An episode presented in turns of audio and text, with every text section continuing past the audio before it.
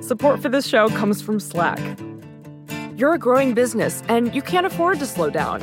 If anything, you could probably use a few more hours in the day. That's why the most successful growing businesses are working together in Slack. Slack is where work happens, with all your people, data, and information in one AI powered place. Start a call instantly in huddles and ditch cumbersome calendar invites. Or build an automation with Workflow Builder to take routine tasks off your plate. No coding required. Grow your business in Slack. Visit slack.com to get started.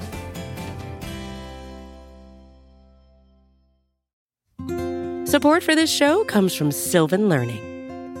When children love learning, they can tackle any challenge life throws at them. Sylvan's Insight Assessment can help you determine if your child is ready for what's ahead. It can also identify gaps in learning and point out areas that could be of concern for your child so they can tackle what's to come. And right now, it's the best price of the year at $29. Go to sylvan29.com to learn more and get your child's assessment for only $29. That's S Y L V A N 29.com.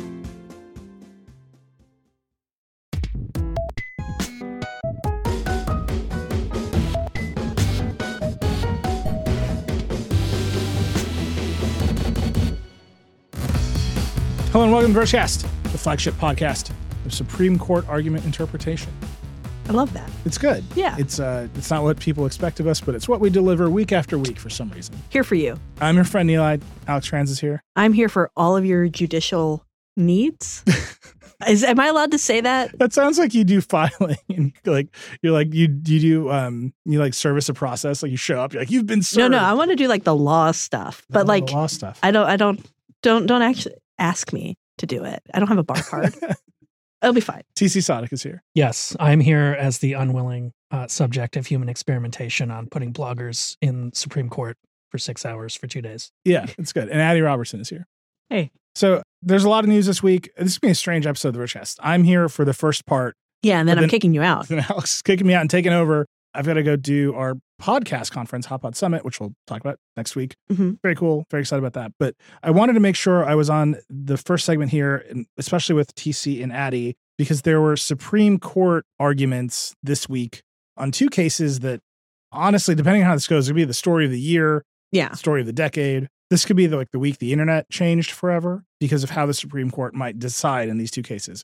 One is Gonzalez v. Google, which is Adi, correct me if I'm wrong. That's the one that is the boundary of 230, where Google Correct. might be liable for the YouTube recommendation system in a very narrow way. hmm And the other one is Twitter v. Taamneh, where Twitter allowing terrorists to use Twitter might make it liable under the Anti Terrorism Act. Right. Aiding and abetting terrorism. Right. Yeah, Even and though the, Twitter anti- Anti-Terrorism Act is like the nexus of both lawsuits, but 230 immunity is being implicated in Gonzalez v. Google, and in Twitter versus Taamneh, it's just they're just looking at Yeah. whether they aided and abetted terrorists. But it's about free speech on the internet, basically. It's about what you are, you can and cannot say. No. No, it's not. It's about No. like the algorithms. It's a, yeah. So th- th- I'll get these there are these are very strange cases. Okay. I, I think at a very fundamental level, Uh huh. And I think Adi has written about this. Sarah Jeong uh, slacked me a couple days ago and, and just a- asked me this out of the blue. I have found myself just like staring into the night sky, wondering this. No one knows why the Supreme Court took up these cases. They are not great examples of the problem Yeah. with big services, and particularly the Google case around 230. The law is like pretty settled, right? That this recommendation system does not make Google liable for the contents of the. And then the facts of this case, Adi, are, are particularly weird. Go through the Gonzalez case really quickly, just so people understand what what happened here and why Google found itself in front of the Supreme Court. So both these cases are about there were Islamic State attacks and someone died in that attack, and the families sued the a whole sort of host of services. There's Meta, YouTube, Twitter, that saying that they aided and abetted terrorism. And with Gonzalez, the claim is YouTube is not necessarily responsible for just the fact that terrorists were on the platform, but their recommendations served up terrorist videos and ended up then promoting the ser- their claim is promoting this and actually creating content instead of just hosting third party content which they maybe wouldn't be liable for under section 230 So that te- 230 is the one that says, okay, you're in the Verge comments Yeah. and you're like, I hate Google. And Google's like, you defamed us and they can sue you. They can't sue us. Right. Right. So we're not liable for what you publish on our internet. But this is about like the Also, objectively true statements are a defense oh against Oh defamation. God, So- whatever. If Google wants to sue people, Google can sue people. That's not an invitation to Google at this point in time. I'm just saying, you post something in our comments that somebody doesn't like. Yeah. 230 just like flat out bars you from suing us in Right. many cases. Adi, in this case, what the distinction here is that YouTube's recommendation system like took a video for terrorist recruitment and showed it to someone else, and that undid the 230 protection. Right. The claim is that they are producing their own content. I am hesitant to make any metaphors because metaphors are where everything goes to die here. But it's more, it's sort of like if YouTube had published a separate series of videos and was like, hey, these things are all really great and we endorse them, is a little bit where they're going with this. Right. So YouTube feeds your video into the recommendation system, and Mhm. merely by showing a video to someone, they've made some sort of choice. They've created some sort of new content. Right. Because they've put content in front of you. This is the whole argument. Yeah. But as I think many Supreme Court justices have decided, as far as we can tell from the questions this week, uh, the way in which they're making that argument is really weird. Yes. So we'll come to that. So that's the, I just want to say that's the first case. That's the Google case with 230 in the middle of it. Yes. What's going on in the Twitter case? The Twitter case is one that was basically taken up as a sort of if you take up Gonzalez, please, please, please take this too, which is arguing that even if 230 is falls here, even if 230 weren't around, Twitter is just providing a basic service and terrorists happen to have used that service. And you cannot say that somebody aided and abetted terrorism if they're just there's somebody there that is happens to be on your platform and you weren't trying to get them there, you were opposed to them being there, but you failed to kick them off. so Twitter saying, okay, look, we know the Islamic State uses Twitter.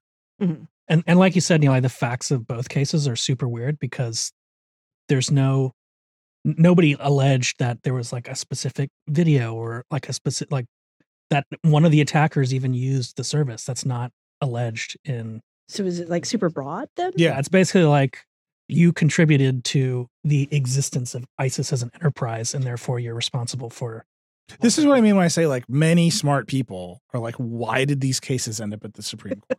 and even the Supreme Court justices seemed maybe not to fully understand what they had done over the past why days they accepted they- the cases. the level of confusion that they expressed, which was partly the plaintiff's lawyer's fault. Uh, confusion is often Supreme Court justices saying, "Wow, you you suck." Yeah. to Yeah. lawyers as far as so I, I just want to put out the stakes here. Right. So if Google loses the Google case in the worst possible way, and the Supreme Court says, all right, your recommendation system on a platform Mhm. is a decision you have made that creates new content that you are responsible for. Mhm. That means platforms will become liable for what their Algorithms. algorithms do. And that is insane. Like just fully like there's no way to make a user maybe anything at scale without some sort of sorting algorithm in the mix. Google's counsel is actually really funny on this because she she said both like simultaneously in a charitable and in a very arrogant way. Well, Google may will survive, but everyone else is is going to die. Yeah. Yeah. because Google got the money. This They is got the great. bag. They at least the they know. At least they know. But that's the, these are the stakes, right? Algorithms become illegal on the internet, right? And like at some level, everything that happens on a computer is an exercise in sorting and prioritization. Mhm. Right? which Like- Elena Kagan said, would- which was a really great moment in this. oh, right. I want to come to the fact that the courts seem to understand what the stakes were, which is very like all of us were worried. yeah, on both sides they seem to understand what the stakes are. So the Google case, algorithms illegal? Question mark. Right. Those are the stakes. Or what are the limits of an algorithmic, any sort of algorithmic system that makes Yeah. you liable of them? And you get the sense that like the these cases are out of the Supreme Court because there's ISIS, and so like everyone can agree ISIS is bad, Yeah. right? And you kind of like start from there, and that's like maybe the only thing in America left that we can all agree is bad, right? Like you, you could if you were like, there's tweets about the Russian war in Ukraine, like some percentage of Americans be like, I don't know, that's fine. Yeah. Right. ISIS is the one we're like, yep, bad across the board, bad. No one likes it. So I- that's I a mean, just case. maybe this is clear to everyone, but on a technical level, it's also that there are basically sanctions against ISIS. right. That that is this is the rare example where there is a group where it is literally illegal to deal with them. Yeah. So, and that brings me to the Twitter case where the stakes are do you have to be perfect in offering your at scale internet service?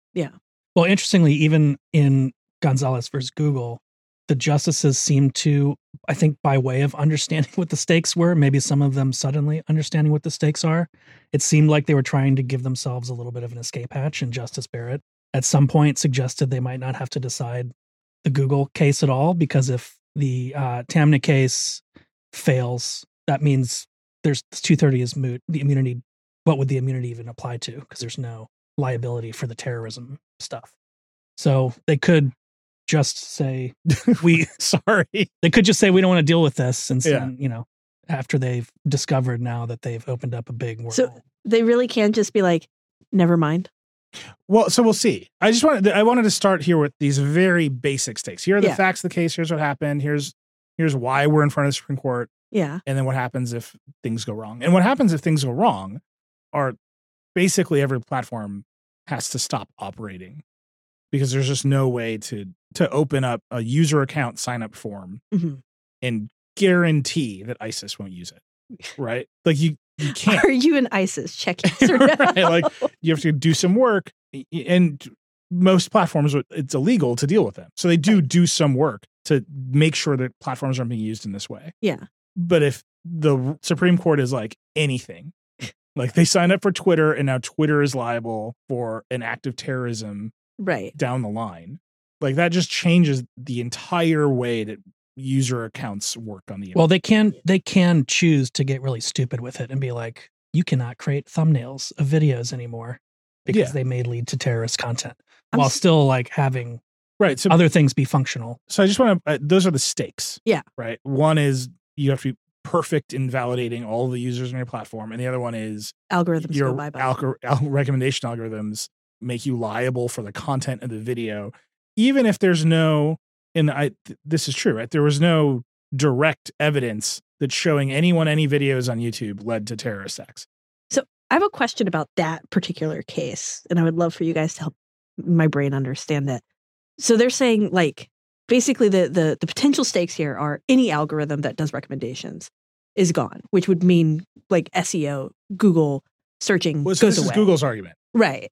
This was not, Adi. This was not supposed to be the plaintiff's argument, right? Like the because Theoretically, I'd be like, okay, if I'm watching YouTube and YouTube's algorithm is like, here's an ISIS video, and I go and Right. join well, so now ISIS. we're, now we're just going to talk about how how bad these the cases seem to go and how surprisingly this is TC mentioned this how surprisingly intelligent the Supreme Court seemed about the stakes and what they were ruling on.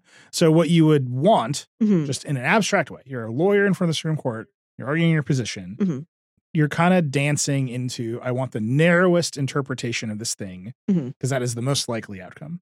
Yeah. Right. Like every Supreme Court opinion is like literally inclusively like this is a narrow like they pat themselves in the back they're like we threaded the needle we did it once again the supreme court has saved the day in america right here it the dude blew it right adi they were like here's a narrow interpretation of this and he's like i don't know maybe google search should be legal Yes. People just like justices just kept asking him things and they were just clearly like trying to get him to draw any level of lines that would not just blow up the internet. like, okay, well, what if, you know, thumbnails? What if they instead of thumbnails you posted screenshots? And he's like, eh, yeah, I mean, maybe there's a Google search question that I think this was Kagan again, who was talking about, okay, well, there's search. You're clearly, if you have a top result, maybe you're saying this is really good. And he just would not say, would not draw any of those lines. I love this. yeah, Yeah, he was really incapable of like defining even fundamental things about how these systems work, which makes it hard to then figure out how to. Was that like that was his point though, right? Like to just Well, no, because the the whole point is trying to define how the service works. If your goal is show that the search provider or YouTube or something is is creating speech, right? Like that's the whole point. Is if you're or, or uh, the attack on 230 is if you're recommending something to someone or you're like putting in a box or selecting a thumbnail, you're making some kind of judgment or pushing someone in front of people. I should also clarify on the thumb- thumbnail thing. It is so much weirder than it sounds. Uh, as anyone who has made a YouTube video knows, uh, YouTube does not choose a thumbnail for you. I have made enough thumbnail selections uh, to know that's not true. And so the way that he's defining thumbnail is basically the entire box that shows up when Google or when YouTube recommends something, which is the actual image people call a thumbnail, and then the URL. The idea that URLs are creating a specific t- new kind of content is a thing that has been a running argument in the Gonzalez case. And it is just hard to overstate how disruptive that would be. That if you generated, in theory, like if you generated a link shortener to something, or you just generated any kind of web address, then suddenly you are the provider of and speaker of that content, which is just Yeah. a wild way to organize the web. When I say that I stare into the night sky wondering why the Supreme Court took this case, it's this stuff, Yeah. right? Where it's like, oh, maybe you've got a fact pattern, right? Which is ISIS exists. They used your service to recruit. Some people saw the videos and they went off and did terrorism. Right. And like in America in 2023, that might be the only fact pattern where everyone agrees that's bad. Yeah, Yeah. and there, that's it's it's especially tragic because there have been so many other Right. good cases that have you know um, well none that have reached the Supreme Court for 230, but like Snap got sued because Right. they did that thing where they they created a function that showed you how fast you were going, and some kids got killed because they were trying to Going real fast. go as fast Yeah. as they could because of the thing that Snap created. That wasn't something that The one that I always create. think about is uh Herrick v. Grindr, right, Adi? Mm-hmm. Isn't that the caption? The harassment Grindr, yeah. Yeah, Kurt where Goldberg's Grindr is being case. used to harass someone and they got, Grindr got sued not on 230 grounds, but on product liability grounds. Your product is helping this harassment occur Yeah. and they lost because of 230. But the Google thing is, But like, but like what we're saying is like those cases, like those things, they're like rich fact patterns mhm, where you can say, okay, we can dive into the difference between speech and conduct. Right. We can say the design of this product has choices embedded in it that lead to these outcomes. They just never made it here. Instead, this goofball set of facts made it here, right? Where there's not even a direct connection. Like there's not a specific video. It was, yeah, it wasn't this terrorist saw this video and went and did this act of terrorism. Because that would It be clear. Generally, people have used this platform. Some of them were terrorists, and some of them maybe are the ones who did the terrorists. There's like like not a direct connection there. Yeah, because then like if this one goes through, then everyone who's ever lost someone to QAnon can go and sue Google. well yeah that's These another consequence. They don't have to have. They have they can't. yeah Oh, they can't. So, uh, just to be clear, this is not any extremist group that uses YouTube could suddenly produce this host of lawsuits. ISIS and their sort of other specific foreign terrorist groups think of it like the equivalent of sanctioning a country. Okay. Um, so that's what makes this illegal speech. It's this is really sort of it is a narrow subset, even though it does introduce all of these big liability questions. And this is all all this stuff we've been talking about is what Taamneh hinges on a lot, which is do you have to have an actual connection to a specific act of terrorism, or is the it enough that you are providing a megaphone that lets ISIS recruit? Okay. Um, so this is all at least somewhat unsettled.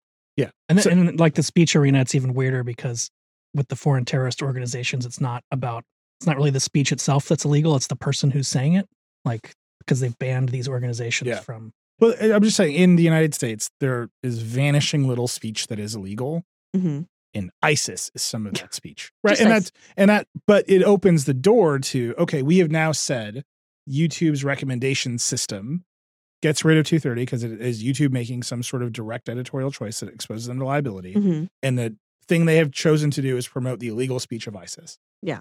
If you can get there, there's no reason you can't replace the illegal speech of ISIS with this illegal defamatory speech about my company. Yeah. Right. And then maybe you'll win and maybe you won't. But that door right now is slammed shut. And this just cracks it open. It just cracks it open to say the recommendations are create liability for YouTube for the content of the speech. Okay.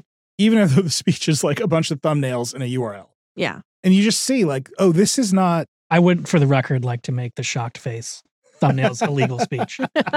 so the, the, again, we're we're kind of still you can see like these cases are just weird. Yeah. But we're still just talking about like Justice Barrett also raised the question of Section 230 also protects users. So if you hit thumbs up on a YouTube video, is that you then trying to promote and repeat the speech too? oh, that's great. So this is what I want to get to. We've now we've mostly been talking about how weird the cases are, but Yeah. you two actually listened to the arguments for six hours, and adding this point from Justice Barrett, surprisingly cogent, right? Evinces an understanding of how YouTube works, which I feel like most people who have phones have encountered YouTube, but you cannot take for granted our court system's ability to understand internet platforms. Yeah. But it seemed like, at least in the Google case, there was an understanding of not only the stakes, but what questions they should ask and what the answers at least should be, which I found surprising. I was surprised and relieved. Okay. what stood out to you? I think that they just went through and asked a bunch of the questions we have been asking at just the broadest level. That Clarence Thomas opens up at, with okay, so is there an actual YouTube algorithm that promotes terrorism, or is there just a single large recommendation algorithm that happens to give you what you want? And maybe some of that is terrorism. Uh, his example used rice pilaf. Uh, but I think that there are all these questions that are actually digging into, first of all, how the services work and not just taking it for granted that there is something called the algorithm that is evil. Um, they recognize computers have to sort information somehow. And so you're trying to make these very fine grained distinctions.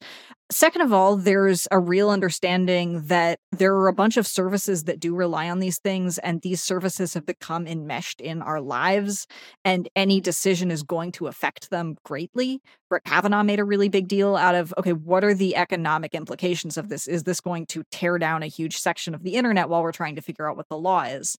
Uh, the third part is just th- that there were these weird little moments where they actually recognize things that I think just many average people wouldn't, which is things like uh, AI text generation and images that they were talking about algorithms and can algorithms produce content. Uh, Justice Gorsuch says, okay, yeah, well, there are these tools that can make images and text. So clearly the algorithms can generate things, and that opens up this whole other can of worms. It was just, it was smart. None of which means they'll rule in a way that I like, but it was just a far cry from a bunch of the really bizarre, sweeping, clearly politically motivated rulings and opinions that we have gotten from a lot of courts, including the Supreme Court sometimes. Well, in particular, there has been right wing sort of animus towards big tech and the algorithm and free speech and censorship. We have seen Clarence Thomas write in dissent we should reevaluate 230, we should make these platforms common carriers. None of that appeared to come up in this argument. Yeah, there was also surprisingly little, and by which I, I think I mean almost none of the sort of this is big tech. Clearly, we must stop protecting big tech. Yeah, but that's also coming up of later this year with the net choice suits. With the moderation With the suits moderation in Texas and suits, yeah. Florida. Which haven't been taken up yet. yeah, but the common carrier stuff is insanely argued, and I think at least the Texas one, and it- that's and that's those are what- both in state courts. those are yeah, that's Okay. like states trying to No, wait, no, those are in No? federal courts. And they're in federal. Oh, I'm sorry. The net choice cases went through appeals courts, and then the Supreme Court asked for the Biden administration to submit its opinion on them, basically. And so it seems very likely they're going to get taken up, but they are not currently in play. Okay. But and those are just like kind of like dead ahead First Amendment cases. Yeah. Like it's should this government make speech regulations? No. The the answer should be no, but like we live in a topsy turvy time in America. We, you never know what, what should actually be killed because somebody really wants it to be killed. All right. So we talked about the argument in the Gonzalez case, which is how does a recommendation algorithm work? Are you liable for these thumbnails? What was the argument in the Twitter case like? Much more metaphor heavy, which is one of my least favorite types of Supreme Court hearing. Um, th- there's just a huge amount of it turns on. Okay, so there is this test uh, that defines what aiding and abetting is for specifically civil cases, like the kinds of lawsuits that are getting brought here. And part of it hinges on all right, well, what does it mean for Twitter to have known? Does Twitter have to have known that there was this really specific act that was being planned and that ISIS was planning it and that there were these specific ISIS accounts that they had to ban to stop recruiting? Or did it just have to vaguely know that there were terrorists on the platform? And then there's also, all right, how much of a specific relationship do they have with these terrorists? Is this like going into a bank? Is it like selling them a gun? What other is it like stealing sheep? There are just a million different metaphors Stealing sheep? Yes, this was one of the metaphors. Who's the farmer on on the court? on the bench. the opening metaphor in the case was is this more like if you have a friend who's a murderer and a thief and you give them a gun but you just happen to not know exactly when they'll use the gun? Or is it you doing something like opening a gate and then it turns out that the person you're opening the gate for is trying to steal sheep so that's like the level of argumentation we're talking about Wait, actually, someone trying to steal your sheep and all you have is a gun is fairly close to the average Twitter day, right? It's like, I don't know, I, I've got to protect the situation. Like, everyone's panicking. There's a sheep thief. I'm just firing indiscriminately. Stealing your neighbor's eggs would have been the better metaphor. Tuesday on, there's 30 to 40 feral pigs. the best take rural. that I've heard on this uh, from Blake Reid from University of Colorado Boulder is that this is an example of how hard things are going to get if 230 isn't around. That you have all these really super fine lines about what counts as aiding and abetting, what counts as something that's really valuable to Twitter or really valuable to terrorists. What does it mean to actually know what's happening on your platform? That right now, Section 230 means you don't really have to deal with these things. If it goes away, suddenly you're the, making these long, long lists of metaphors and long lists of determinations about what is and is not supporting terrorism. And to be clear, this is like one of the, like the classic example of they're doing the right thing and getting no credit for it. Like Twitter does not want ISIS on its platform. It actively, or at least until As far as we know, Twitter does not until at want. least the recent changes. Who knows now? Between about 2015 and 2022, Twitter did not. Yeah, right. Like Twitter probably had a Department of ISIS prevention. They're gone now. They got laid off. Like who knows what is happening at Twitter now? But act during the relevant time of this lawsuit, Twitter was taking steps, like active, engaged steps to remove these accounts. They just weren't perfect. Did that come up at all? They spent a lot of time both days talking about the extent of, first of all, what is even knowledge, but then how much knowledge did Twitter have of, you know, or Twitter or Google, who's on, who's using their service, what kind of content is on the service. And there's kind of a, a weird paradox here because the more that you know about what's on your platform, arguably, the more responsibility you have to deal with it. Whereas the less you know, the more you can kind of plausibly say, I had no relationship with these people who use the service because I didn't know they were there. This sort of like strategic ignorance actually comes up with platforms a lot. Like this is the argument they will all make to you. Right. Like if you make us run a copyright enforcement system, then we will know and we will take more stuff down and more people will be at. Or it could be a free for all. I think I think a lot of people though do maybe assume that the platforms know more than what they actually know about the content that's actually on the platform. Well, I think they, I they assume that because they, they do have all the data, right? Like like Twitter and Google have all the data. Theoretically, Right, the like a- system, the computers know that ISIS is on the platform, but that doesn't mean a human knows. Right now, a lot of these cases hinge on the idea that there were government officials or there was media coverage. Mhm. That when you say they know, often what they mean is the BBC said, hey, there are all these terrorists on your platform, or that somebody in the US government pointed this out to them and that they eh, didn't take enough action often to sort of play the game of whack a mole of keeping people off once they knew. Yeah. Okay.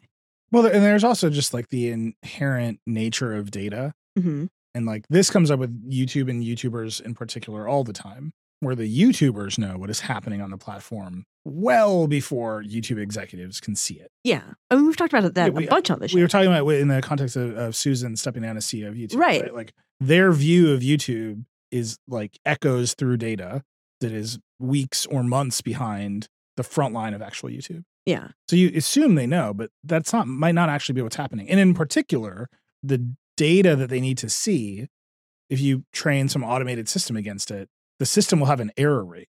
And you need to calibrate what is your acceptable error rate. Mhm. So if I sign up for a Twitter account that's like, do you remember when Verizon had a payment service called ISIS? ISIS was a very popular name for a very long time. for one minute, it was like, we're going to have a wallet called ISIS, and everyone's going to use ISIS on their phones. And they're like, wait, just ignore our whole plan. My We'll come back to you with a new payment system. And then they just didn't. I think they, all the ISIS people at Verizon were like, we don't, we don't even want to explain what happened here. no putting lipstick on that pin. Uh, but like if you start up a Twitter account that's like Verizon ISIS lover, and like the system just like rejects you because of straight keyword filtering, right. that is actually not a correct error. Or if I tweet, remember when Verizon had a payment system called ISIS? Didn't we all love ISIS? Yeah.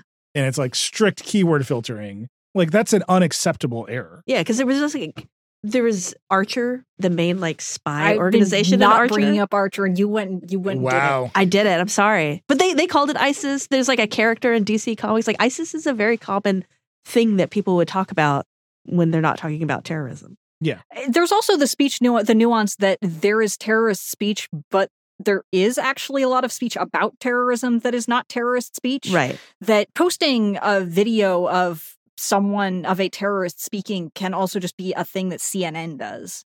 So you also can't automatically necessarily filter by names or by video clips even. And uh, the justices brought this up, right? They like struggled with this very basic. And I think the answer is, well, the First Amendment would cover that, which is that was the part when I was reading the live blog where I was like, oh, they they got there. They got it. They arrived at the first. Finally, they have arrived at the First Amendment. But they did talk about pagers first. There is there is a really interesting nuance also to the knowing question that I wish they would have had 12 hours to explore, which is like, what do the recommendation algorithms even know? A lot of these systems don't evaluate stuff in the same criteria. They might know what a certain type of person wants to see and what other people that they have liked things have seen, but they might not know the actual content that they're surfacing to someone. Right, because they're not they're not humans. They're not perceiving. They're perceiving data, and that's it. And depending on what that data is, like the worst thing we can ever do is assume the AI is in any way things like human processes. No, it has one. It thinks like a human in one specific way, which is if you make it mad, Yeah, it will be super mad at you the one way it that they think be like humans weird and defensive if you ask it to do something it doesn't want to do. doesn't think like a human, except for like in the worst ways. It thinks like a human. Exactly. It's like I've been a good Bing. I don't know about you. Get rid I of am these actually terrorists. honestly waiting for the moment where somebody asks an AI how it works and tries to bring that up in court as an explanation of how the AI works. Somebody's going to try it. It's going to be I'm weird. so excited. It's going to be weird. Okay, so these are the arguments. The justices seem like they get it. They understand they're playing with fire in terms of the stakes. What do you think happens now? Are they going to horse trade between the two cases, like you were suggesting, TC? I, Gonna throw I them mean, all out. no one knows, but they did seem to be proposing subtly that they have an escape hatch. So they might just say, forget this. We're going to wait for the f- really fun one, which is uh, dealing with Texas and Florida and making websites host things that we want them to host. Yeah, Adi, what do you think? I really don't want to make predictions, but yes, it seems possible they're just going to rule in the narrowest, least 230 precedent making possible way.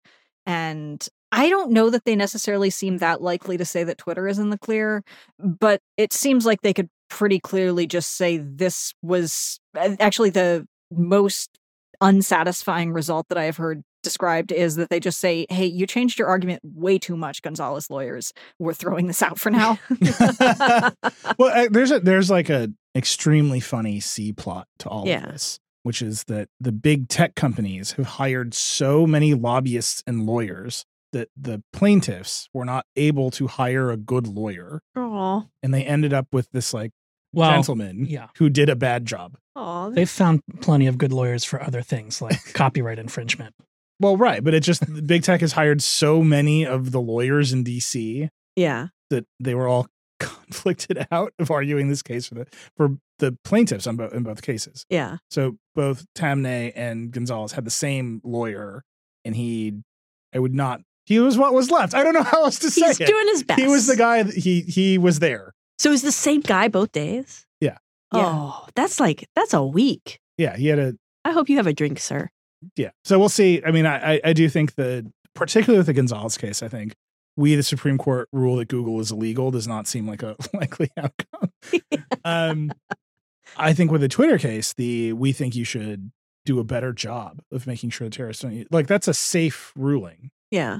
even though it might have some consequences about like verification or whatever. I also think it's the guy who owns Twitter right now. Does not want to hear that. He, he doesn't want to hear, it, but he's also, I mean, like the politics has come into place somehow, right? Like he's he has a different ideological reputation than the other guy, who, Which is when they took on the case. Yeah. Okay. They took it on when it was still. yeah, when it, when they were still handing out shirts that said "Stay woke." Yeah. Oh, I have one. I, it's a little tight. I got to work on that. but it's like uh, w- that's just a swirl around the Twitter case. that I think is different than the swirl around the Google case, which is boy, this is a stretch, and why are you here? Yeah. Which is not what I expected to hear. Uh, so we'll see. But it's we're expecting decisions at the end of this term, which is like quite some time away, right, Adi? Yeah, I believe the next term starts in October. So yeah, we probably months. Yeah. Okay. But I would say that the the general valence from the lawyers in the world is, whoa, that could have got a lot worse. Well, that's good, Yeah. right? Yeah. We'll see. But Yeah, the thing I've heard is clearly they could rule really bad ways down the line, and there are specific subtle ways that we have not talked about here that they could do that, even as part of Gonzalez. But we came out of this much more reassured than we thought we could be. for sure. All right. Thank you, Adi and TC. We got to take a break. You got to go to Hot Pod. I got to, yeah, I got to go to Brooklyn. Yeah. I got to, You got to get in a car. Yeah. Toot toot. I haven't been to Brooklyn in years. It's going to be great. Oh, wow. I used to live there. I want to go to one of my old haunts. I'm going to go just. I'm going to post one of those TikToks. It's like, I'm back in the city. It's. Alex is going to talk about some stuff after this. Who knows what it'll be? It's going to be super fun. Stay tuned. We'll be right back. Support for the Vergecast comes from Shopify. Whether you're a huge company or a small crafter trying to make a buck off your hobby, selling online is one of the best ways to grow. Shopify is one of the top e commerce platforms that you can use to get started. But it's not just online. Shopify is the global commerce platform that helps you sell at every stage of your business. And you can sell wherever, online or with their in person point of sale system. You can also sell more with less effort with their AI powered tool, Shopify Magic. Shopify powers 10% of all e commerce in the US. You might recognize more brands who already use Shopify, like Rothy's, Brooklinen, Allbirds, and more. Millions of entrepreneurs of every size across 175 countries rely on Shopify for their e commerce needs. Because businesses that grow, grow with Shopify. Sign up for a $1 per month trial period at shopify.com slash vergecast. That's all lowercase. Go to shopify.com slash vergecast now to grow your business no matter what stage you're in. Shopify.com slash vergecast. Support for this podcast comes from Constant Contact. If you're a business owner, you already know that it's really, really hard to cut through the noise of everyday life. If you want to connect with your customers, you need to break through the noise.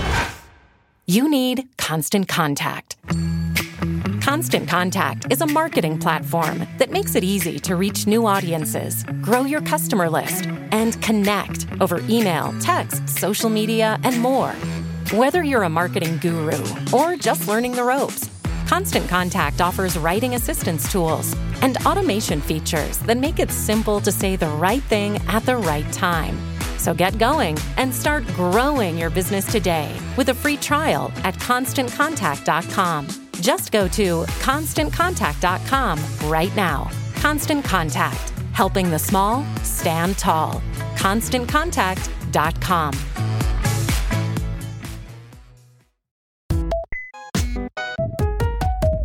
Okay, we're back. Nilay's gone. He's going to go work on some gross podcast you don't need to worry about. He's over doing Hot Pod. He's having a great time.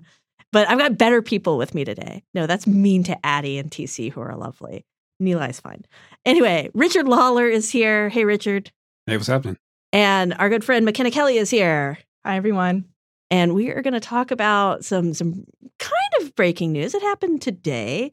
Our good friend SBF. How's he doing, Makena?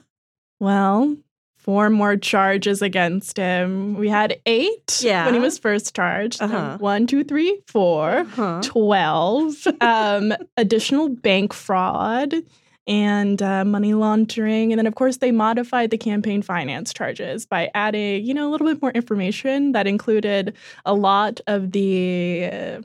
Uh, Signal chat that we've kind of heard about their use Uh-huh. of Signal, but they, you know, cite some messages in there that were I, I was very surprised. Oh, yeah. Let's let's talk about that. There were bank fraud charges left that he hadn't already been charged with? Like there are other kinds? I guess there's so many. Um, how many bank charges can one man? He's just uh, an achiever. He's just an overachiever. he wants to get it all done. So yeah, they had a signal group, and it was called very. I mean, it's very easy for prosecutors here because it's called donation processing. Mm-hmm. Uh, great, go in there um, for the campaign finance stuff, and then you go in there, and it is Bankman Fried, two unnamed co-conspirators who we can basically say were, you know, folks who have been reported before. Their names are escaping me right now, but the guy who made the Democrat donations and the guy who made the Republican donations. Okay. And they're in there, and uh, there's instances of them agreeing to make donations that um, Bankman Fried wanted to make, Mhm. um, but he had superseded right the limits of campaign finance. You can only donate to an individual campaign or a PAC so much money every year. right. And so he had already spent all of the money uh, and needed other people to spend his money for him uh, in order. So, because you can look up everyone's donations on the FEC, Yeah. FEC.gov. And um, yeah, so they did that and they found evidence of that being coordinated. And it's very funny. I love. You were like really excited about. no, I just love these indictments from the Justice Department because they're kind of silly to read. Yeah. Um, because it's like encrypted messaging app signal, right? Like it, it feels like so suspicious where it's like something we all use every day. yeah. But yeah, so they saw that. Uh, you look at this one thing, there was one instance where Bankman Fried, SBF, hmm asked uh, who's assumingly like the Democratic spender, you know, for his name to make at least like a $1 million donation to a pro LGBT PAC. Okay. And it was so ridiculous because apparently there was like a political, like, I know, consultant or something in there and told that guy, like, in general, you being the center left face of our spending will mean you giving a lot of woke S curse word um, to. You can say shit. Okay, I can say shit. Yeah, you Uh, can say shit on the Vergecast. I'm quoting someone else. I'm not cursing. I would never. never. No, Um, that's wrong. So yeah, in general, you being the center left face of our spending will mean you giving a lot of woke shit for transactional purposes, which is like so blatantly like I don't know. It just it, it's not what SBF was ever painted as. You know, Yeah. some, he was always like, you know, the boy wonder who's He's going earnest. to change the He world. cared. He wears shorts. And he's like a little weird, but you know he has good ideas, and he wants the world to be great. Yeah. And it's like this woke shit. Does he have good ideas? Well, that's what. Do you know? Were you following him before all this happened? Like everyone was like, "This guy's going to change the world. He's so great." Look at Richard's face. I know. You didn't believe it, Richard. When when were you like, I don't know about this SBF guy? The very first moment I saw him. I mean, like the instant I heard of him and looked him up and saw him, I said, Sus. that guy is not trustworthy. I would not give him a billion dollars. I just wouldn't. Did you did you know that he was gonna get twelve now indictments against him when you first saw him? No, I was not predicting that. I didn't. I didn't know that he was that kind of achiever. I mean, like that. That is just going above and beyond, really. Like, like what this guy is doing and, and what he has achieved. It's, it's admirable in a way. In a way, what is that way, Richard?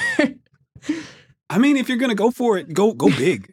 Yeah, that's true. Like, like why, like why stop at just a little bit of fraud? yeah, right. Yeah. I mean, when you before you start like peeling the layers off of this, right? When you're just like all of these major companies and you know whatever these people investors putting money in, it's like, haha, that is Yeah. funny. Get screwed. And then it's like, oh, th- these people, these people were just. They thought it was a good spending opportunity. Then I get sad. yeah. um, which just sucks. But uh, speaking of the people who were affected of this, Mhm. you look at this in the new indictment that we saw today. It Mhm. mentions that the money making these political donations was coming from an Alameda bank account. okay. So this was it's very much like if this is proven in court, it's saying that customer funds were definitely used. Wow. And there was, I, I think, what was the number? 300 political contributions made in the last midterms worth tens of millions of dollars.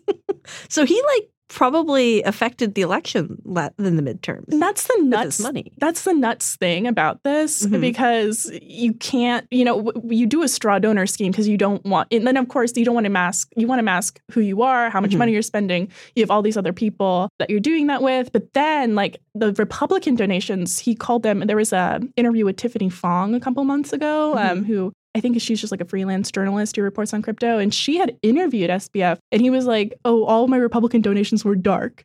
so you're giving, so dark is like a very weird word. It gets thrown around in a lot of ways. Uh-huh. Um, but in some instances, like you can just say dark money goes to nonprofits, which then um, make that money, but then spend that money in politics. But uh, you know, it's very unclear how that happened. If he's just talking about a dark money scheme of like getting his you know coworkers or friends involved, or if this really was like some weird nonprofit. Yeah. Um, but then again, it's like really hard unless they have some kind of, you know, evidentiary, you know, response, like some kind of evidence produced throughout the hearing to like really figure out where all that money went. And seeing that they have like some of the documents with a lot of transactions and things that have like such a large look at all of the, you know, everything with money and stuff at Mhm. FTX. They have like a very they have balance sheets and stuff. It would be interesting to see where it all Where the going money to. And that's why I was really interested in today's indictment because it shows us a little bit more direction there. Right. And so so we saw today he donated money. They're they're asking all of the people to return the money too, right? They're asking all the politicians to like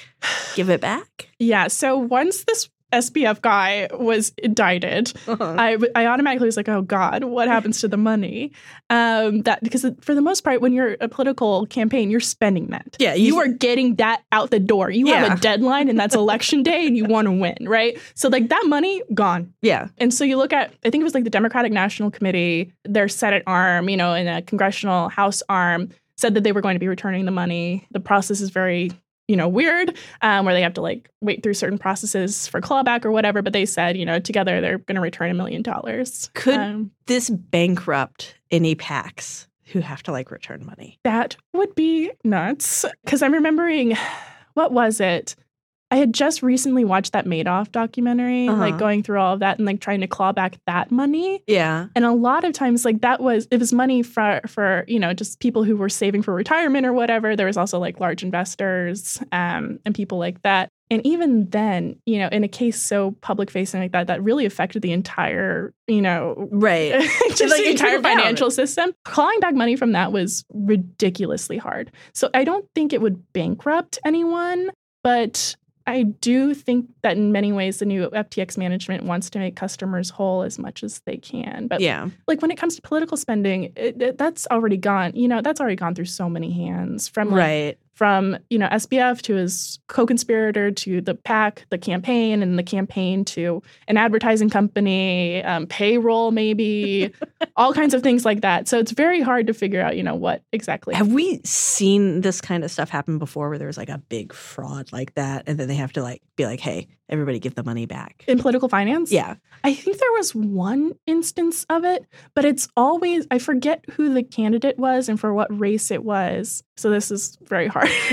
but uh, but I, what happened? It's like an organizing between people on the campaign and uh, campaign staffers. Okay. So like a candidate or someone on the campaign tells a certain staffer directs that to get the money there. It's never as I've never seen something where it's like an outside third party. Yeah. So this Uh, is like this is this is big and, and a big deal, not just because he went for broke, he got his 12 indictments, but also because that's a lot of money in the in the campaign finance world that now is being asked for back and Yeah. and probably isn't going to come back. Yeah, I I mean I think what was it? Something I think the FTX folks wanted what was oh my gosh, that was the funny thing is that they were sending confidential messages to the campaigns being like, "Hey, can we have this money back?" Uh, like really- before they got indicted? that was just earlier this year. Oh, so, no, yeah, so- no, no. So this was just like So this was like recently like the government was like, "Yo, can you can you Venmo me?" yeah, well, yeah. Or was that uh, the the new CEO of FTX? It's the new CEO. kind of, it's like the new FTX uh, Jay. I, I, I can't Jay Jonah Ray or, or something like that. John Ray. Yeah. John Ray. John- Yes. So he's not like Spider Man's fault. he's out there like on his own signal chat to to campaign I guess. being like, "Can I get that back?" hey, can you get that back to me? Because what it is, it's like it says. I'm looking at the CNN article. It says, and other recipients, so the PACs and everything, um, to claw back assets to repay the company's estimated one million creditors. So maybe this, yeah, just creditors. Oh wow. and that's this is what happens too in these big cases. Because if you look at the Madoff case as well, a lot of that money ended up going to you know creditors and large investors instead of like those people who maybe just had like the people who were just really passionate yeah. about the FTX mission Mhm. and everything SBF was saying. If only they'd had Richard as their financial advisor. Well, no, you would have put all. What crypto would you have put it all into instead? My own, obviously. RJCC coin is minting soon, and uh, you know if you message me, I can get you in early for the pre mint, for the pre pre pre mint, and then the post mint. That's the only way you can win is to mint your own coin. Yeah, I love this for you, Richard. You got Oh my this. gosh. 2023 is my big crypto year. Who are you? Who's going to be like your brand ambassador?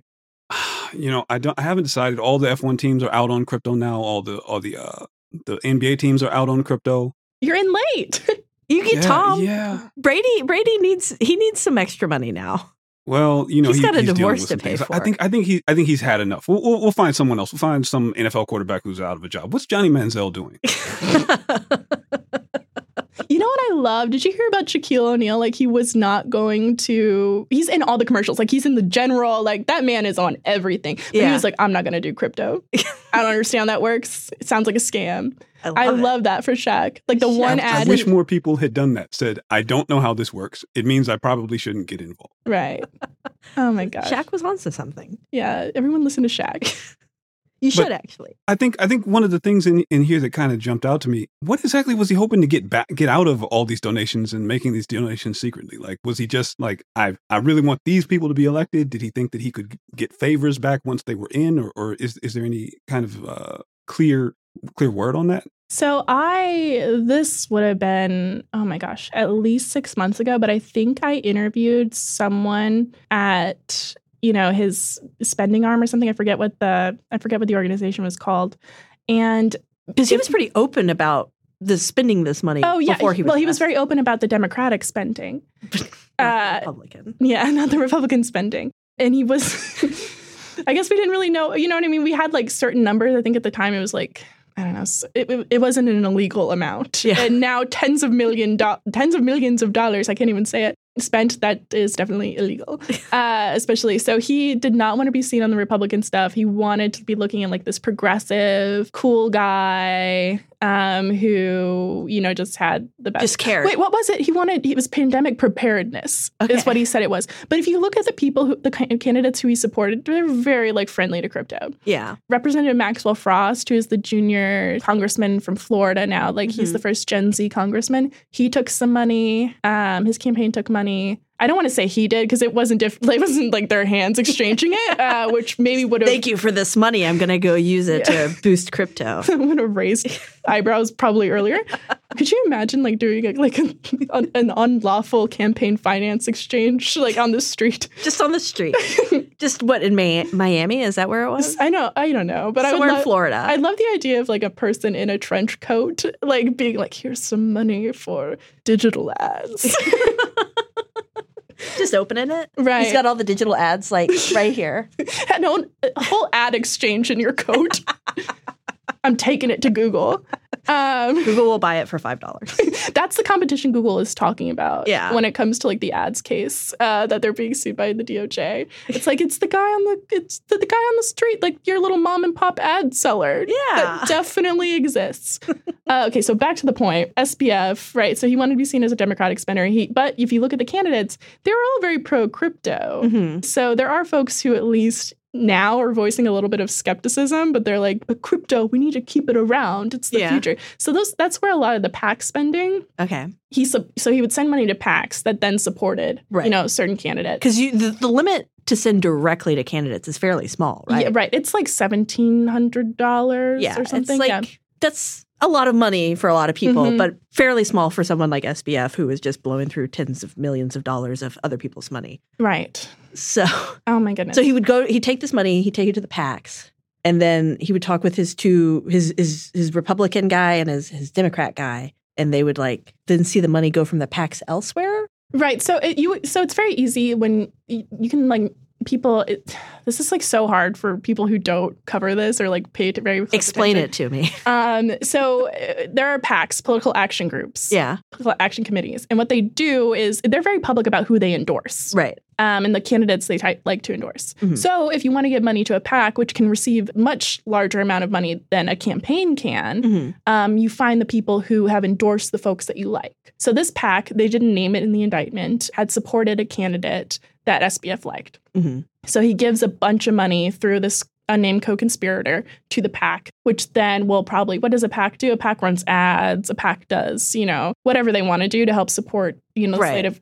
candidates that they want. So that's how that would get there. They would also donate directly to campaigns, but of course that is always going to be a smaller amount of money Okay. um, at least when it's tied back to an individual person. What we, I mean, if we're looking at, they they named two co-conspirators. I don't know if there were more. It sounded like there was the indictment said SBF was in this group chat, two the unnamed co-conspirators, and others. And others. So I don't know who the others are. Are we going to get more of the signal chat? Could you imagine a slow leak before trial? God, that would be That's honestly, what. That's what. Look at Richard's face. Richard wants that I more than this. anything in the world. I want to read those messages. if I was a prosecutor prosecuting. What is this? This case is supposed to come up later this year, right, Richard? Uh, that is the idea, I think. Yes. Yeah, it's supposed to come up later this year. And could you imagine like the slow leak? Oh my god, I'm already I'm already thinking about it. Uh, Richard's like pre-writing blogs right now, Yeah. in anticipation. some reporter gets like a little like a screenshot of the signal, and everyone's like, "How awful!" It's gonna be Um, great. Yeah, and oh my gosh, I that's gonna happen. Verge prediction, uh, Verge Makena Kelly prediction here. I'm very excited for the slow leak of signal messages. And I think that's something that, you know, maybe people should be aware of. Look, maybe you aren't running an international fraud worth Mhm. billions of dollars, but if you are sending and receiving signal messages, especially if you're in a group chat, the messages are encrypted end to end, so they can't be intercepted and decrypted on the way. However, if someone like the FBI gets a hold of your friend's phone, they can just see what's in the chat. You set up those disappearing ones. Like even Instagram now is like, "Do you want to disappear this message?" And I'm like, "I do." No one Yeah. needs to know how stupid I, I was at 2 a.m. Right. You don't need to write everything down. You can just ha- you can just talk with your voices, perhaps, uh, and not into microphones like these that we're talking Tips right to now. avoid indictments with Richard. RJCC coin is satire. Uh, just for any agents listening. Oh my gosh. Don't speak into a live microphone when committing crimes. Don't don't go and talk to what was it, the New York Times? He talked to like- everyone. He Sam, talked to Sam everyone. Bankman-Fried was on a media tour, the likes of which we've never seen before. I, I love it. Did that did that No come up in the indictment? What, what were the other? Was there any other big news that came out of this indictment? Let me think. I Well, I think one of the one of the things that I was looking at that I thought was really interesting was kind of how they broke down how the customer deposits came in, and he was he really he was using like personal bank accounts because his business couldn't get a bank account. Oh, It- it's all so messy. and he was like getting bank accounts under different names of different companies that he was like making up. Seems legit. Yeah, that's exactly what you do. Oh my gosh, that's my favorite thing. and It's my least favorite thing. I say my favorite thing, but it's actually my least favorite thing. Um, is like when you make a company and then you like get it, you start it and you register it in Wyoming, and then you re-register it in Delaware, and it's like, where's where is this company? Where what does does it it, do? What does it do? It, Um, it, exi- it, do, it exists to launder finance money. Or just can't look at anything. Yeah. Or if you don't want to know who is running the company, it's just a name. Uh, this is that's like one of the things that I have learned to do recently Mhm. is to like go through those business registration things, and it's so nuts how those work. Um, but yeah, there's so many ways to hide so many things, whether it's like a business thing, and money, whatever. And SBF finance. didn't use any of them. no. None of them. All right. Well, we're gonna we're gonna take a quick break, and when we get back, Makena and Richard are gonna stick around. We're gonna have a lightning round. It's gonna be exciting. This week on the pitch, we're back to pitches. And this one's coming from my job. What Podcast AI does is it lets podcast producers become 10 times more productive. How much are you charging the pitch? We're charging $99, and Josh came in right before we doubled our prices. Mm. Mm. What's keeping something like a Restream from just going like, yep, we do all this AI now stuff too? So there's a lot of these older companies that are tacking on AI, mm-hmm. and that's kind of the issue. They're tacking it on. You built this really quickly. What's to stop anybody else from doing this? What's, what's the moat? How do you build a moat when you're building with AI? That's this week on the pitch. Go right now and subscribe to the pitch wherever you listen to podcasts. Hey, it's Tom Warren, senior editor at The Verge here. Microsoft is in an era defining moment. It's betting on AI as the future of work, its Xbox business is going through transformational changes, and the Mac versus PC war is about to be back on. So, I'm launching a newsletter called Notepad. It'll be your inside guide to all those changes and beyond. From details on the next Xbox to that one time every Microsoft employee named Michael appeared on a mysterious email list. Whatever is happening at Microsoft, you'll be able to read about it first in Notepad every Thursday. Go subscribe now at theverge.com forward slash notepad. Okay, we're back. It's a lightning round. There's actually a, a fair amount of news. It was kind of a short week. President's Day was on Monday, so it was, it was a little quiet, except for Chris Welch breaking big Sonos news. We're gonna have a really great episode of the Vergecast that goes super deep dive into that. So we're not gonna be talking about that today in the lightning round. We are, however, gonna be talking about Spotify's new AI powered DJ. Richard, do you have thoughts? I don't trust it. uh, as we've said before, I'm anti AI. I, I Mhm. a lot, a Pro crypto, anti AI. I get it. you you got you got to pick your battles. But so Spotify, they will create a custom playlist and then they'll have someone talk over it because that's what you wanted to hear was a computer generated voice talking over your music. Um, it- like unless it's Daft Punk, then no, Yeah. that's not that's not what I wanted. Um, it- I- did, was this something that people were asking for? Well, Makena, you were talking before the show Yeah. about how like this is a thing on TikTok already. Well, okay, so no. Uh, now I'm actually kind of disturbed uh, by l- hearing that there was an A because I was like, what is the difference between an AI playlist and like an algorithm? You know, something that like learns your interest. I was like, that sounds stupid. Uh, what are they doing? Are they just like hopping on like the brand train Yeah. uh, or like the branding train to be like, we have AI? But no, I did not know that there was a voice. Uh, can you imagine if they sold voice packs or something? A hundred percent, that's coming. You're gonna get a Joe Rogan voice pack. Well, well, maybe not because I think I think they're trying to to separate. Yeah, well, I mean, I, the thing is, is the Spotify playlists are very well beloved and well hated from Mhm. musicians, especially like smaller musicians. Because Right. like if you get on a Spotify or an Apple playlist, like that's crazy. That like your song's going to do numbers. People just go to these things. But at the same time, it's like you can't, it's hard to find any other reach. Yeah. besides these playlists and like going viral online. And so something that was very interesting going on is like on TikTok, there's people who are I, I forget her name, but there's a person who makes curates t- like Spotify playlists and went viral on like just putting all these playlists out there for different moods, for different things. And of course, like it's something that people wanted people seeking new music, new Mhm. things, just somebody to curate it for them. Yeah. And I mean, it was it's nice that you know some, you actually had a person editorializing that, and then having I guess like the off, you know, they would explain it in a TikTok video. But like the idea of having a DJ in the middle of it, An AI DJ. So it's pretending to be a person that picks out music for you, but it is not actually a person. is it just going to be like Siri? I, or like what is the voice Well, going it, to it sound sounds like they've got like script writers. They, you know, they're really trying to create a whole set, uh, probably more than one vibe that it can take, and then it can the AI generated voice can say whatever the writers decide you okay. might want to hear. So the voice will be based on Xavier X Jernigan, and I cannot knock the name X because that's what I was known as in college. It was a dumb, and I can't explain it. Mhm. But anyway, so X is going to be their their DJ voice, and apparently they're already working on. Ho- they're hosting some podcasts and stuff already for Spotify. So like it's a familiar voice in a way. Theoretically, it'll be a familiar voice for Spotify listeners who also listen to the Get Up, which is Spotify's podcast. In a way, this kind of reminds me. There are drivers, and I think like a lot of drivers who um, are either Uber drivers, Lyft drivers. Every single time I'm in there, because that's the only instance that I'm really in a car. Yeah. Um, and I don't really have friends who have cars in New York. So when you're in there, a lot of the time they play those radios, like those DJ stations, right? Where there's a DJ who is like blending things in, doing Yeah. call outs and stuff. That's the only thing I can think of where people actually listen to music on the radio still. Yeah. Um, and if that's the only, you know, if they're trying trying to take that on, I don't know. That seems like a kind of silly thing.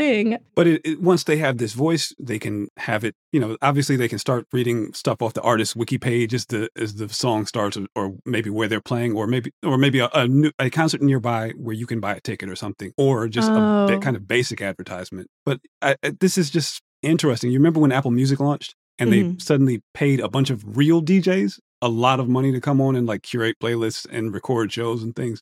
Spotify decided no, we gave uh, Joe Rogan a trillion dollars. So we have no money left for DJs, so we'll have a computer do it. We're going to give the AI Uh, the DJ's job. Oh. Great job. Doesn't Tidal do some of that too? Or am I just making that up? N- no one knows. No, no one listens to My Tidal. fiance uses Tidal.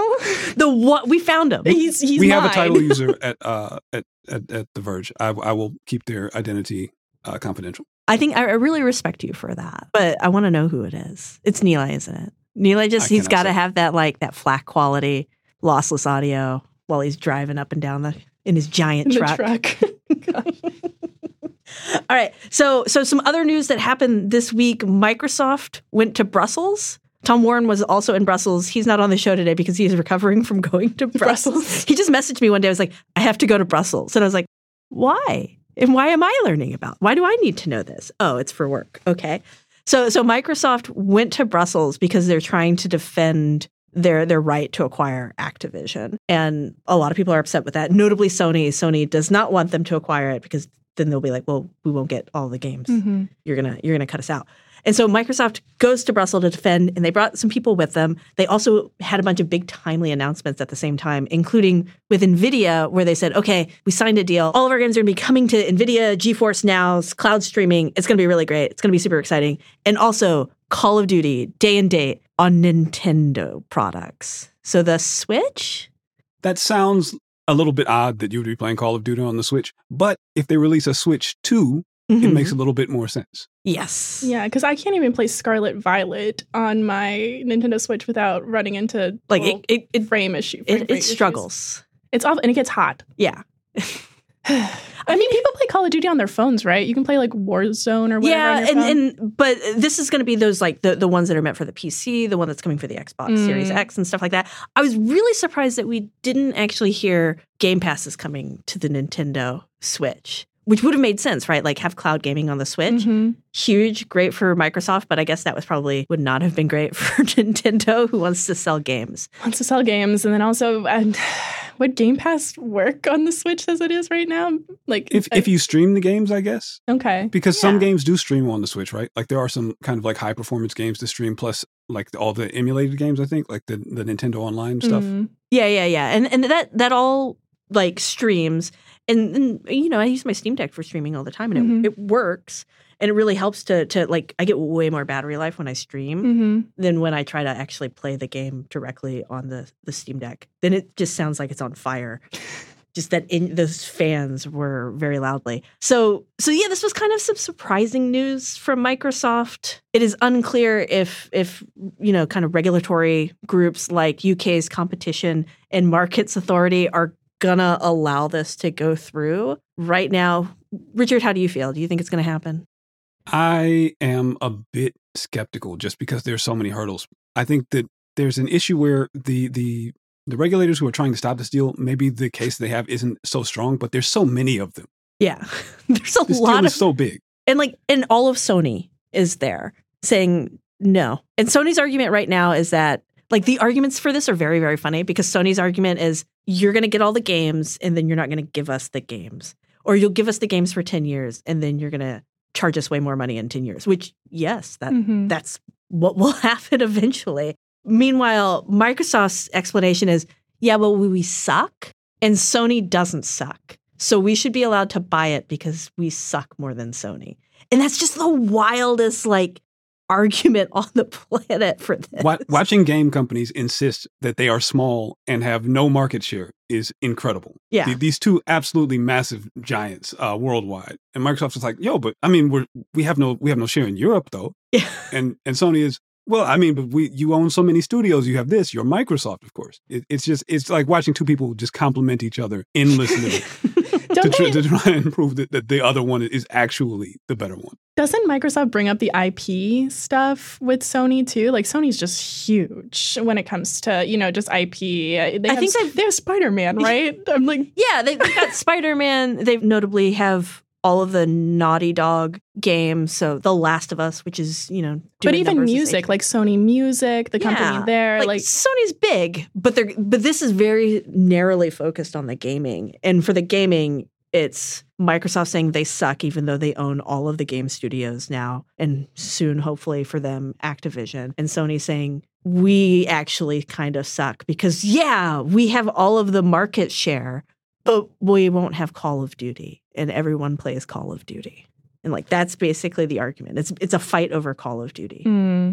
10 years ago me would be like very into this fight too like call of duty was my life Well, and, and I think that's one of the other things to consider is that, especially when it comes to Call of Duty, because they've got the other uh, aspects of it, the mobile gaming. Mhm. There, Mhm. there are all these other things that Activision owns. Activision is such a massive company, yeah but when you when you look at like Call of Duty kind of specifically, how long is that going to be relevant in that way? Do, do you expect it has been relevant for a long time? We we, we can go back to what the mid aughts. they're running out of like armed conflicts to base the games on Mm. They- They're, they're, they're now just like repeating the ones they already did. they're like what if we do the cold war now what if we do it in space Oh my goodness. Well, what is like Call of Duty's like Twitch streaming numbers now compared to maybe like even five years ago? Has it gone down? Because like the only FPS I I don't play FPS. Call of Duty is still massive. Like Mm. Warzone is still a really, really big game. It's, you know, I know there's some Apex Legends fans here right now. Richard, hello. In, in the room with us.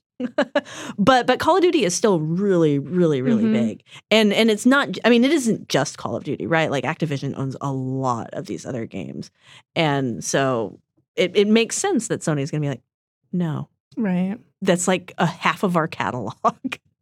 But you can play Call of Duty on your Switch. Yeah. Well, I think the idea is like go if you go with Sony, if if Activision gets successfully bought by Microsoft, Sony is then becomes the new Nintendo where they're like we can only have like we're just doing Naughty Dog games Mm. and Spider-Man forever. And then one day we'll try what was it 1893, 1883, 1886. 1890 yes. 1886. There we go. That 1886 game, they're going to keep trying to bring that back and make that happen. And Stray. And Stray. I didn't like Stray. Did you play Stray? I did not play it, but I, People really like it. I just got a gaming PC. I've only had a Switch. I Yeah. just got a gaming PC for the first time like a couple weeks ago. Uh, Do you just play That, World that of was your Warcraft response to Stadia going away? Yes. Okay. So Stadia was literally the only thing keeping me from getting um, a PC. Yeah. Really. Um, because I was using it for Elder Scrolls Online. I Mhm. really, really like MMOs. Something Yeah. about it. I, I They're can't good. I can't play like I have to play like one game Yeah. with a lot of things in it. Yeah. You know that I can do. And so Stadia was allowing me to do that. Stadia goes away. There are n- there's nothing on the Switch. So you just built a PC. I didn't build one.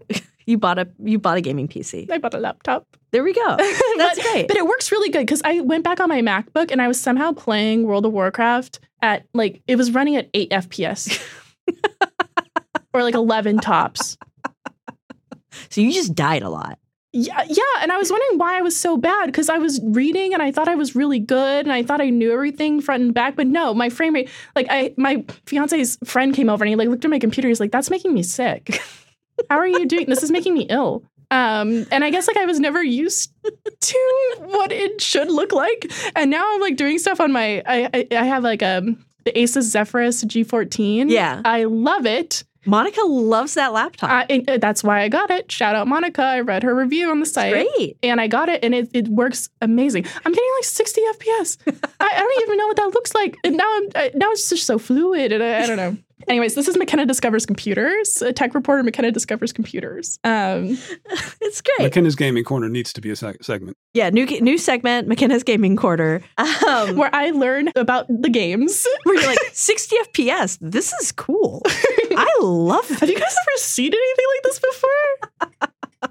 They're so smooth. Um, so other other big news. Do you have anything you want to talk about, Richard? We got some other news. Well, there was the Tesla uh, announced a new engineering headquarters in California this week, which I found really interesting because they just moved their headquarters out of California. Right, they went to Texas, right? Yeah, but now they have another headquarters in California still. So But just engineering.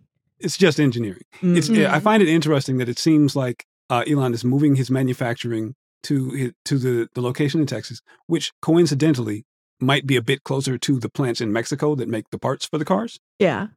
Just just seems like a, a weird coincidence that you know he, he says that he's moving it because of the taxes or this or that, but I think there's a really practical reason for why these things are suddenly being set up that way, and why he would keep his engineering there in California, where, where there's plenty of people to hire. Had he successfully moved everybody from California before this? Like had everybody relocated or was people were there still holdouts?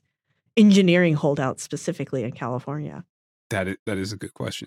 Um, I, I, I wonder. Although they they've also had layoffs, they they've had so many things at Tesla. It's it's Yeah. hard, really hard to say how. And they had the we had his weird demand to come into the office. that everyone must be in the office all the time because he's All in the time. office and he sleeps in the office and he doesn't live anywhere else except for when he's at Twitter, where he also lives in the office there. He So- needs a house. Someone get that man a house. In fact, Well, Elon, get a I'm, house. I'm sure they they built a really nice couple of bedrooms in the new uh, engineering HQ. Yeah, just for him. All right, Makena, any any fun news for you you want to talk about today? Any fun news I want to talk about? Um, uh, what is going on? There was SCOTUS. We talked about SCOTUS. Okay, well, rest in peace. Uh, no. You don't want to talk about the PCB boards? What is that? Um, I'm learning. I'm learning. God damn it. Makena's Tech Corner. Is no that? gaming corner. Gaming corner. Uh, no, there is one. There's one story I do want to shout out. It's from Chris Person, who is hanging out with us for a while. He just revealed that if you want to make your own keyboard and you want it to look exactly how you want it to look, you can just like pay someone and they'll print it, and you can put little fun designs and stuff on it, Mm, and just like print the board yourself. You do have to know soldering and a whole lot of other words and programming. I was learning a lot in this. I feel like I could be an engineer working at Tesla reading this Chris Person story. just in the corner building keyboards. Like nobody nobody asked me to do actual engineering work. My soldering is dope. It is not dope. I do really bad soldering. But maybe I'll do better with buying a keyboard and then putting like you can put anything on it, like any image you just want to put in in like black and white. You can do on a keyboard PCB, which I think is really cool. hmm. I love I love the images here. I would never do any of this myself, Yeah, you're like but I'm glad that someone not. else is doing. it. There you go. There you go. All right. Well, that is it for the show. We have had a very, very busy one. It has been a very fun one. And we are going to be back next week. There's a new episode of our miniseries Solo Acts. That's going to be on Monday. It is going to be absolutely delicious. Yes, because it's about McRibs. I've never had one, but after listening to this episode, you're going to want one. It's really unfortunate because they you can't get them anywhere. And then on Wednesday, we're going to have another great episode of the show, and we'll be back on Friday. So stay classy until then. And that's a wrap for Vergecast this week. Thanks for listening. If you enjoy the show, subscribe in the podcast app of your choice or tell a friend. You can send us feedback at vergecast at theverge.com. This show is produced by me, Liam James, and our senior audio director, Andrew Marino. This episode was edited and mixed by Amanda Rose Smith. Our editorial director is Brooke Minters, and our executive producer is Eleanor Donovan. The Vergecast is a production of The Verge and Vox Media Podcast Network. And that's it. We'll see you next week.